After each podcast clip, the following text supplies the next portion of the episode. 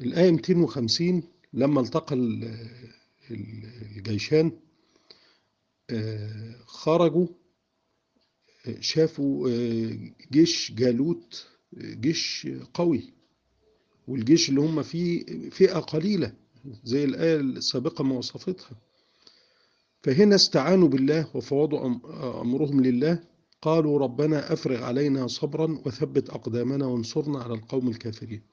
وفي شبه كبير بين هذه المعركة وبين معركة بدر. يعني دايما في التفسير نلاقي مقارنة كده إن هنا فئة قليلة تواجه فئة باغية كثيرة العدد ويصمدوا وينتصروا.